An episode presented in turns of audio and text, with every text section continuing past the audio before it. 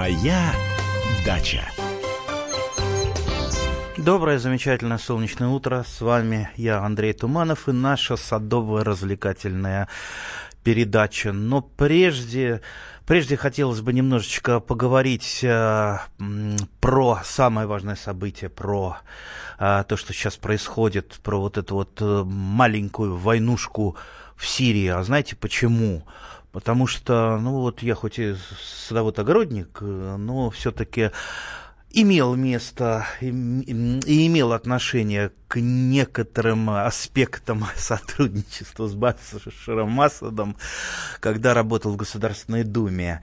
А, хочу напомнить, а, это было года четыре, наз... Э, года четыре назад или три, сейчас уже точно не вспомню, а, так вот, тогда сирийское руководство вышло на Государственную Думу с просьбой, а, с просьбой собрать некую такую маленькую рабочую группу, которая могла бы контактировать с Сирией, и очень, бы, и очень просили именно скажем так, предоставить людей из Комитета по информационной политике, в котором э, я как раз работал первым заместителем председателя.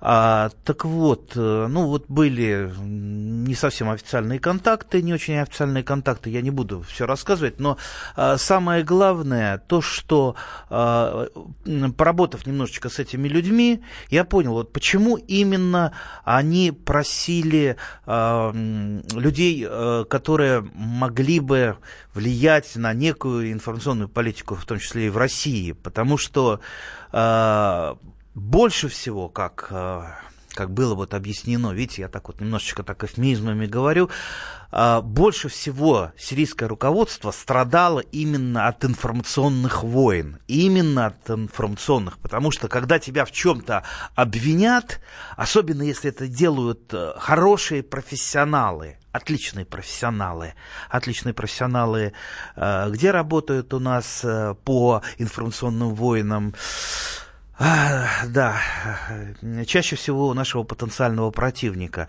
Так вот, а, сколько было вот этих вот а, проблем, визгов с химическим оружием, то его уничтожают, то его, а, то опять где-то его находят, то вроде бы кто-то там, а, комиссия по уничтожению химического оружия получает Нобелевскую премию за уничтожение, и вдруг а, опять бахают, где-то что-то применяется, никаких толком доказательств нет, но при этом при этом э, постоянное давление на сирийское руководство. Теперь чуть-чуть о личности Башара Асада.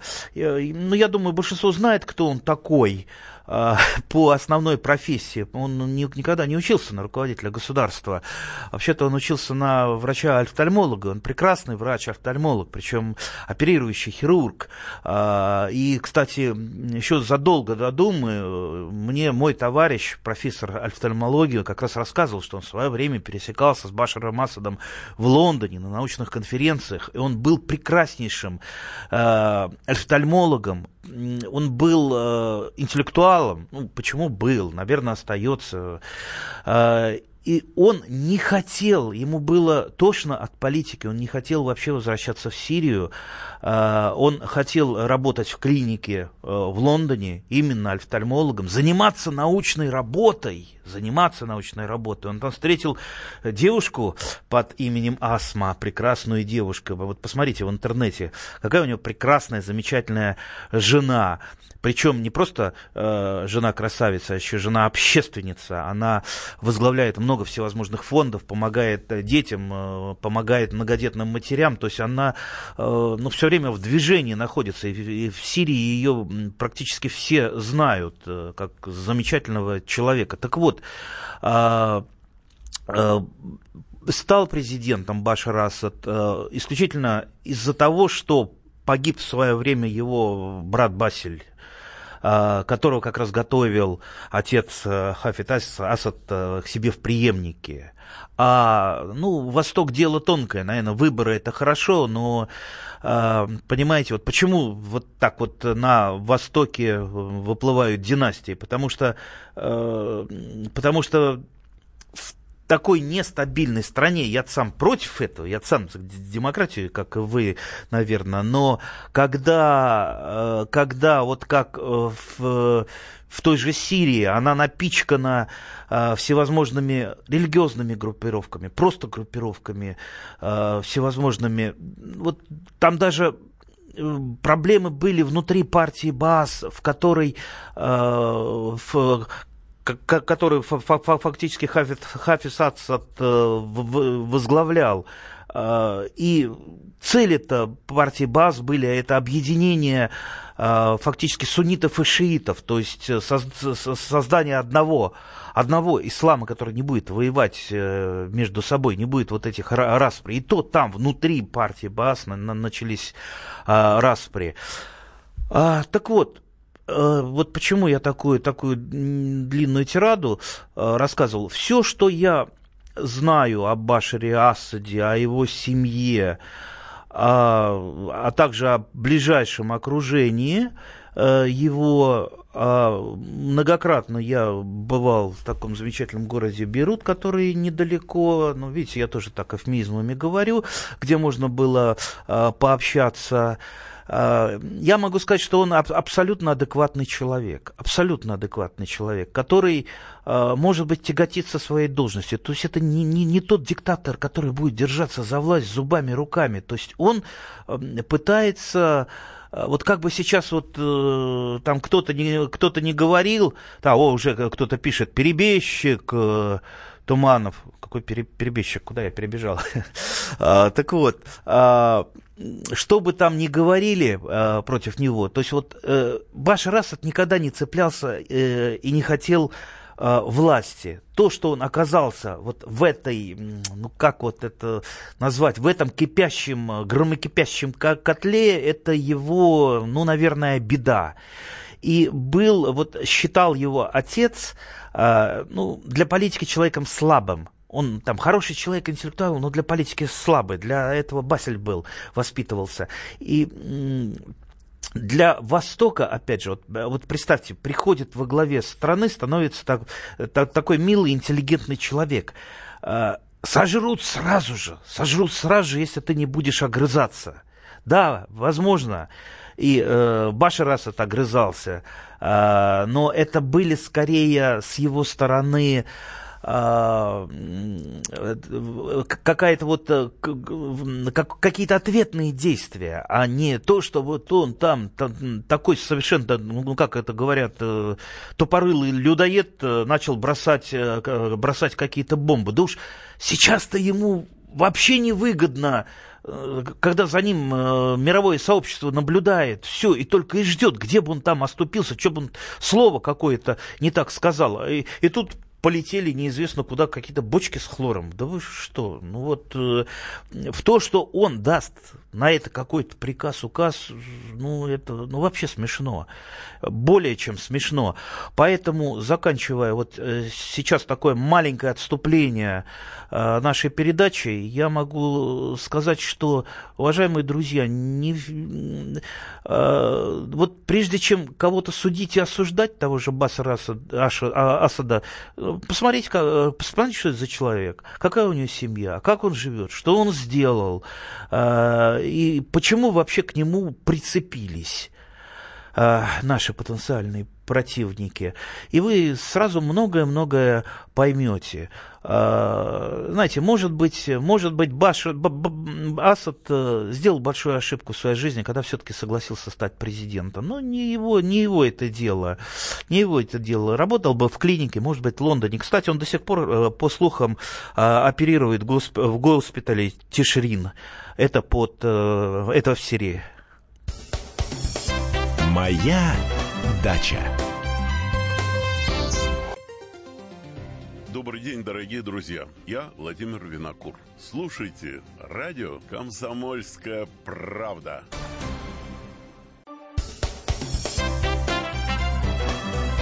Моя дача.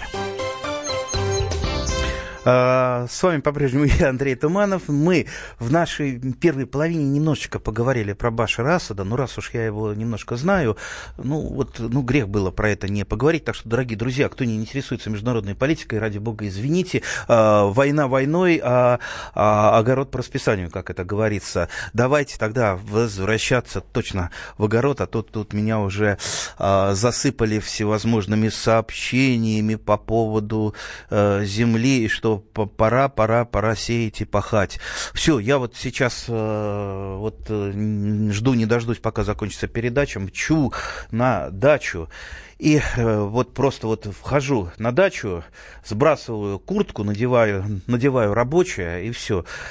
Пока, пока глубокая ночь не наступит, я работать не прекращу, потому что э, сейчас вот самое, самое такое время, когда нельзя упустить ни часа, ни часа, ну как это говорится, весенний день, э, год кормит, надо обработать землю. Посмотрите, земля сейчас после снега, вот снег э, стаял там кое-где там за сараем еще там Э, лежат снеговые, э, снеговые кучи, но в основном э, снег стаял, значит, надо немедленно влагу закрыть, потому что влага вот эта вот весенняя после таяния снега, она самая ценная для растений. Если, а, что, что после схода снега? После схода снега у нас что, земля там в трещинах, иногда там в кротовинах, но вот все неухоженно, какие-то сорняки остались после прошлого года, поэтому я, я беру тяпочку, самый мой любимый инструмент, кое-где грабли, и начинаю таким вот образом обрабатывать землю. То есть не лопатой перекапывать. Перекапывать лопатой достаточно тяжело, да и не в саду это делать. Если лопатой перекапывать, это целина, либо там, огород, может быть, в каком-то месте, если внести нужно органику. А так в основном у меня используется э, разного вида тяпочки. У меня их несколько и они ну, самый мой любимый инструмент, да и не только самый мой любимый инструмент, это инструмент, пожалуй, э, самый распространенный и самый-самый, наверное, первый э, инструмент э, у земледельца самый первый, наверное, инструмент был это камень, просто э, там как, как оружие, а вот второй инструмент это уже был китмень или что-то вроде э, тяпочки. Поэтому вооружайтесь, вооружайтесь.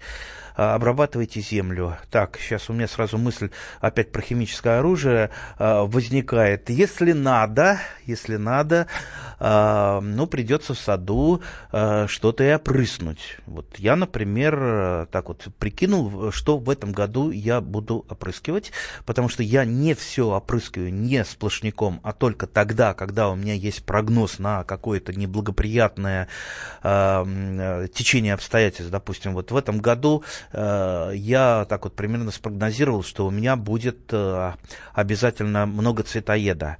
А почему много цветоеда? Потому что предыдущие два года с цветоедом я фактически не боролся. Цветоед – это долгоносик, который а, фактически уничтожает а, цветы, то есть выедает, там, личинка откладывает яйцо, личинка выедает цветочек, и а, такой вот получается, цветок распускается, но у него сверху такой вот э, чехлик а, засохший, там личинка сидит такая желтенькая, юркая. То есть из этого цветка уже не будет а, яблочко.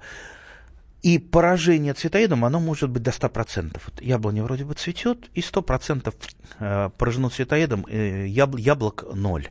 Когда его мало, цветоеда, а вот, допустим, там 20-30%, э, я на него, в общем-то, рукой так машу, нормально, он мне даже помогает, да, вот такой парадокс, что вредитель помогает. Дело в том, что когда яблоня хорошо цветет, Э, очень сильно цветет. Она слишком много закладывает плодовых почек и, э, ну, скажем так, растрачивает на цветение слишком много сил, потом на образование завязей. И очень хороший, э, хороший агроприем – это нормировка завязей или, или даже бутонов, если сумеете, или цветов. Ну, то есть, когда слишком много, вы убираете, сохраняя при этом силы э, вашего, вашего дерева на дальнейшее плодоношение и на последующее завязывание плодовых почек э, летом. Э, так вот, э, когда цветоеда мало, он просто помогает мне убрать часть лишних э, цветов. Но так как с каждым годом его количество нарастает, ну, там, не геометрической, но в арифметической прогрессии, вот когда доходит до какого-то предела, там, процентов там, 40-50, все, это значит, надо провести э, химическую атаку.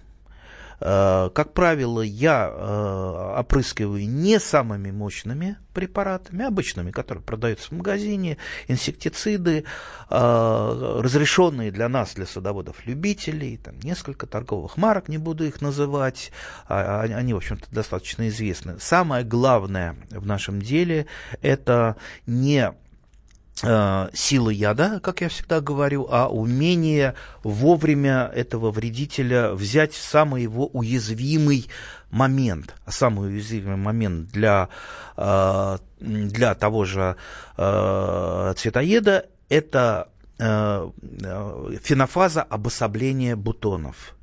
Что такое обособление? Вот бутончики выходят из почки, они сначала слипшиеся, и, в общем, когда они начинают распадаться, то есть обособляться, вот в это время э, происходит 90% поражений э, цветоедом. То есть именно в это время 90% э, цветоеда откладывает яйца. И если мы э, буквально вот в эти там, два дня, когда происходит обособление бутонов, проведем опрыскивание, мы фактически 90% цветоеда уничтожим.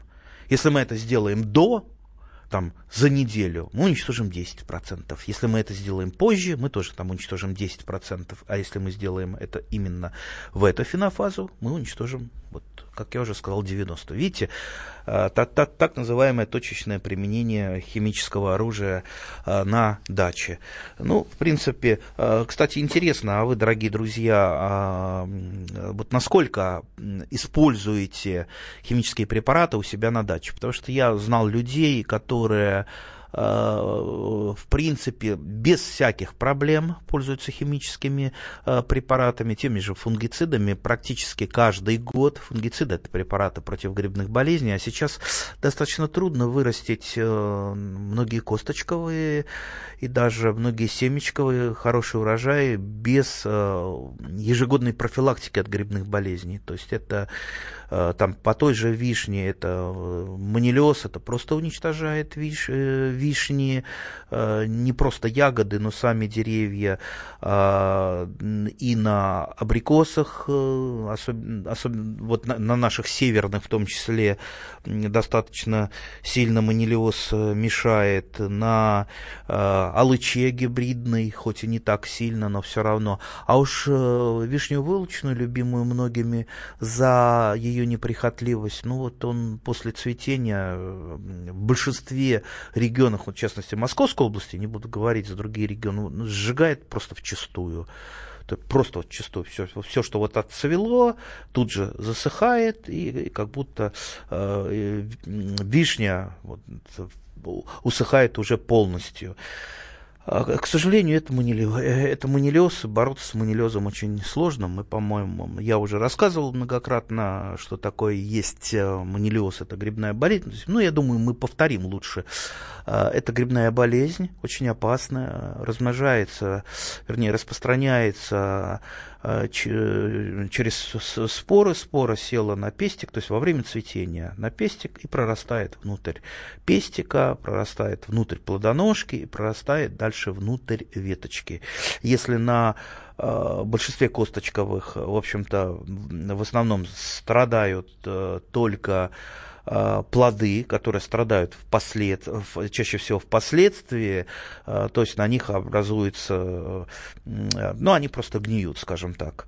А, то вишня, войлочная вишня, они вот э, начинают усыхать моментально. То есть вы видите а, такие недоразвитые плодоножечки усохшие, с засохшими либо цветками, либо уже такими горошинками, плодами чуть завязавшимися, и дальше пошла ветка сохнуть. То есть нам нужно до цветения хотя бы разочек сделать опрыскивание фунгицидами. Самый известный фунгицид э, это у нас бордо бордоская смесь. Для, для чего? Для того, чтобы просто у нас было меньше спор, которые подзаразят потом э, наши растения. То есть вот почему вот в городе, я, я вот знаю много вишен, э, нет манилиоза, потому что в городе просто нет э, спор. Может быть, они и не, и, не, и не выживают. Но вот чтобы на даче тоже было меньше спора, меньше подзаражалось, нужно провести вот это вот профилактическое опрыскивание. Э, после перерыва мы встретимся. Моя дача.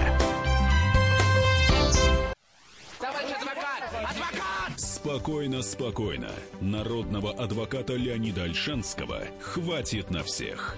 Юридические консультации в прямом эфире. Слушайте и звоните по субботам с 16 часов по московскому времени.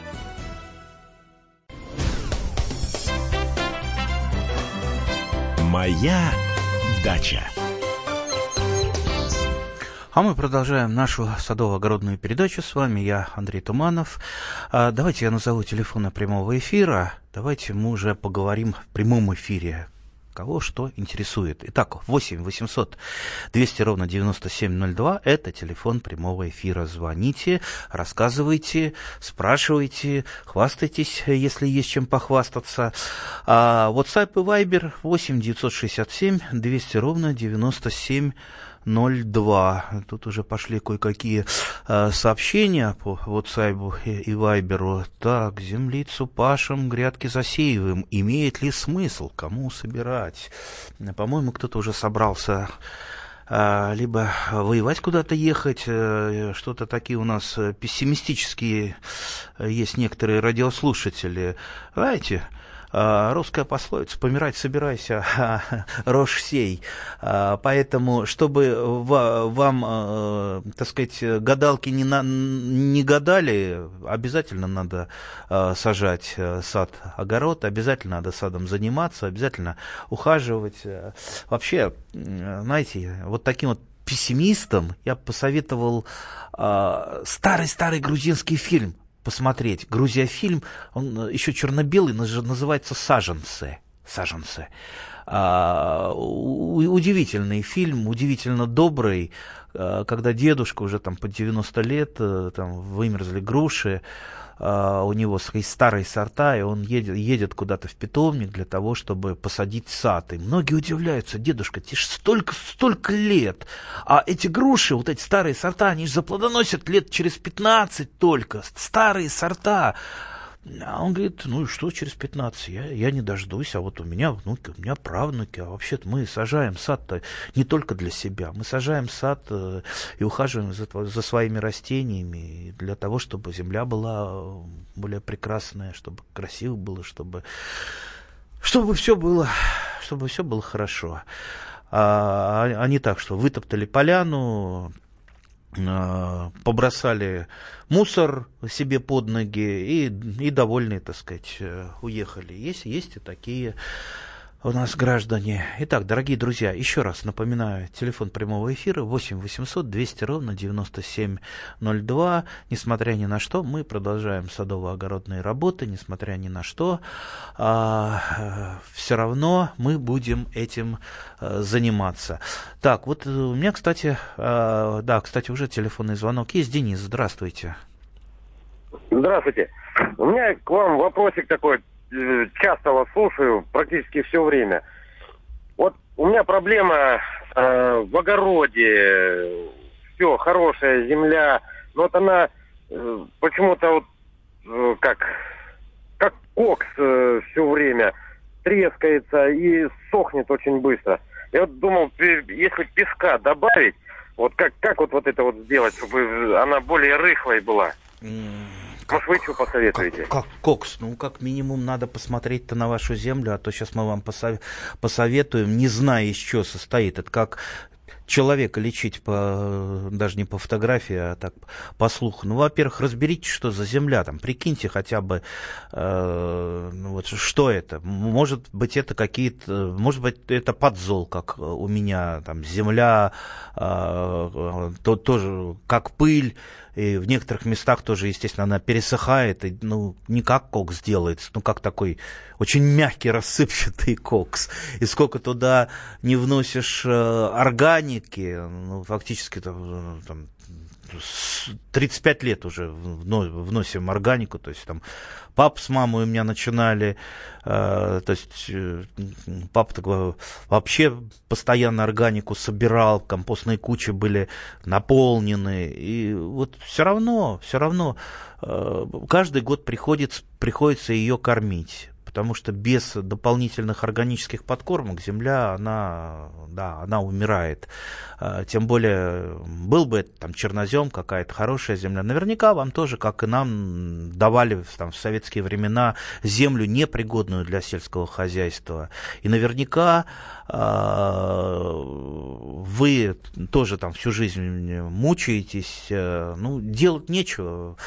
А, самое главное, самое главное, вот давайте вот разберемся, что нужно вашей земле. Если вы сейчас вот там наберете в интернете, что, чтобы мне там купить вот для того, чтобы там возродить землю, вам, знаете, э, сразу на вас высыпется тысячи всяких предложений, э, как правило, с покупкой торфа, всевозможного торфа там насыпьте торф, перекопайте, будет у вас чернозем. Не покупайтесь вот на эти э, рассказы, на эти предложения, потому что торф субстанция безжизненная.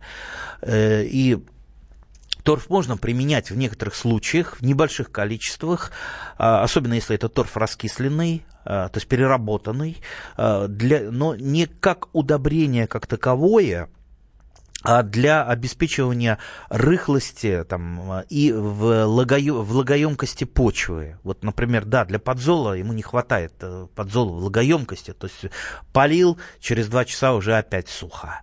А вот немножко торфу э, добавил, торфу, и я даже, знаете, я даже глины иногда добавляю, глины, вот если у меня там несколько кусков глины, я при, привожу, она, глина пересыхает на э, солнце, я ее потом лопатой вот так вот крошу в такую в глиняную крошку и рассыпаю по поверхности почвы и пересыпаю, потому что, да, немножко глины почвы, оно в, в такой почве, как у меня, да, она помогает, э, э, помогает почве стать более влагоемкой, удерживать влагу. То есть в каком-то другом случае надо поступать наоборот. Если у вас, допустим, тяжелая глинистая земля, да, э, ее ну, надо э, заниматься тем, что ее делать наоборот, разрыхленной, влага, э, не, влага, не, не влагоемкой, а наоборот аэрируемой. Поэтому да, в таком случае песок надо вносить, песок, э, ту же органику. И вы, вот самое главное, вот сейчас, конечно, я там не могу про все почвы рассказать, что на какой почве делать, тем более мы и не знаем толком, что у вас за почва. Но я пытаюсь дать, дать направление. Во-первых, ну, поточнее определить, что, что у вас за почва, что ей больше э, требуется, э, и э, и, и понять, что вы вступаете вот на этот путь освоения почвы, этот путь, он фактически бесконечный. То есть не так, чтобы вы там завезли несколько КАМАЗов э, какой-то, какого-то грунта, там все перекопали, все у вас в порядке. Понимаете, это надо будет делать практически каждый, э, каждый год. Ну, то есть не, не делайте это сразу, потому что, скорее всего, у вас ну, будет отрицательный результат. То есть осваивать такие почвы нужно постоянно. То есть они требуют постоянного ухода. Если мы сравним, допустим, с автомобилем почву, вот автомобиль же он, вот э, не купили вы, и он ездит просто так. Вы за ним там ухаживаете, на ТО его возите, там масло меняете, так и почва. Она же жива, она же живая, хотел сказать, как автомобиль. И она, и она требует своего постоянного пригляда и постоянного ухода. Я просто э, там с машиной занимался, поэтому, поэтому у меня все мысли про машину. Так, так, Ольга у нас на связи. Здравствуйте. Здравствуйте. Я хотела бы спросить, э, что делать с лишайником серым, который покрывает э, большую часть ветвей и высоких и низких деревьев, кустарников. Живем в, в дальнем Подмосковье, и у нас близко лес.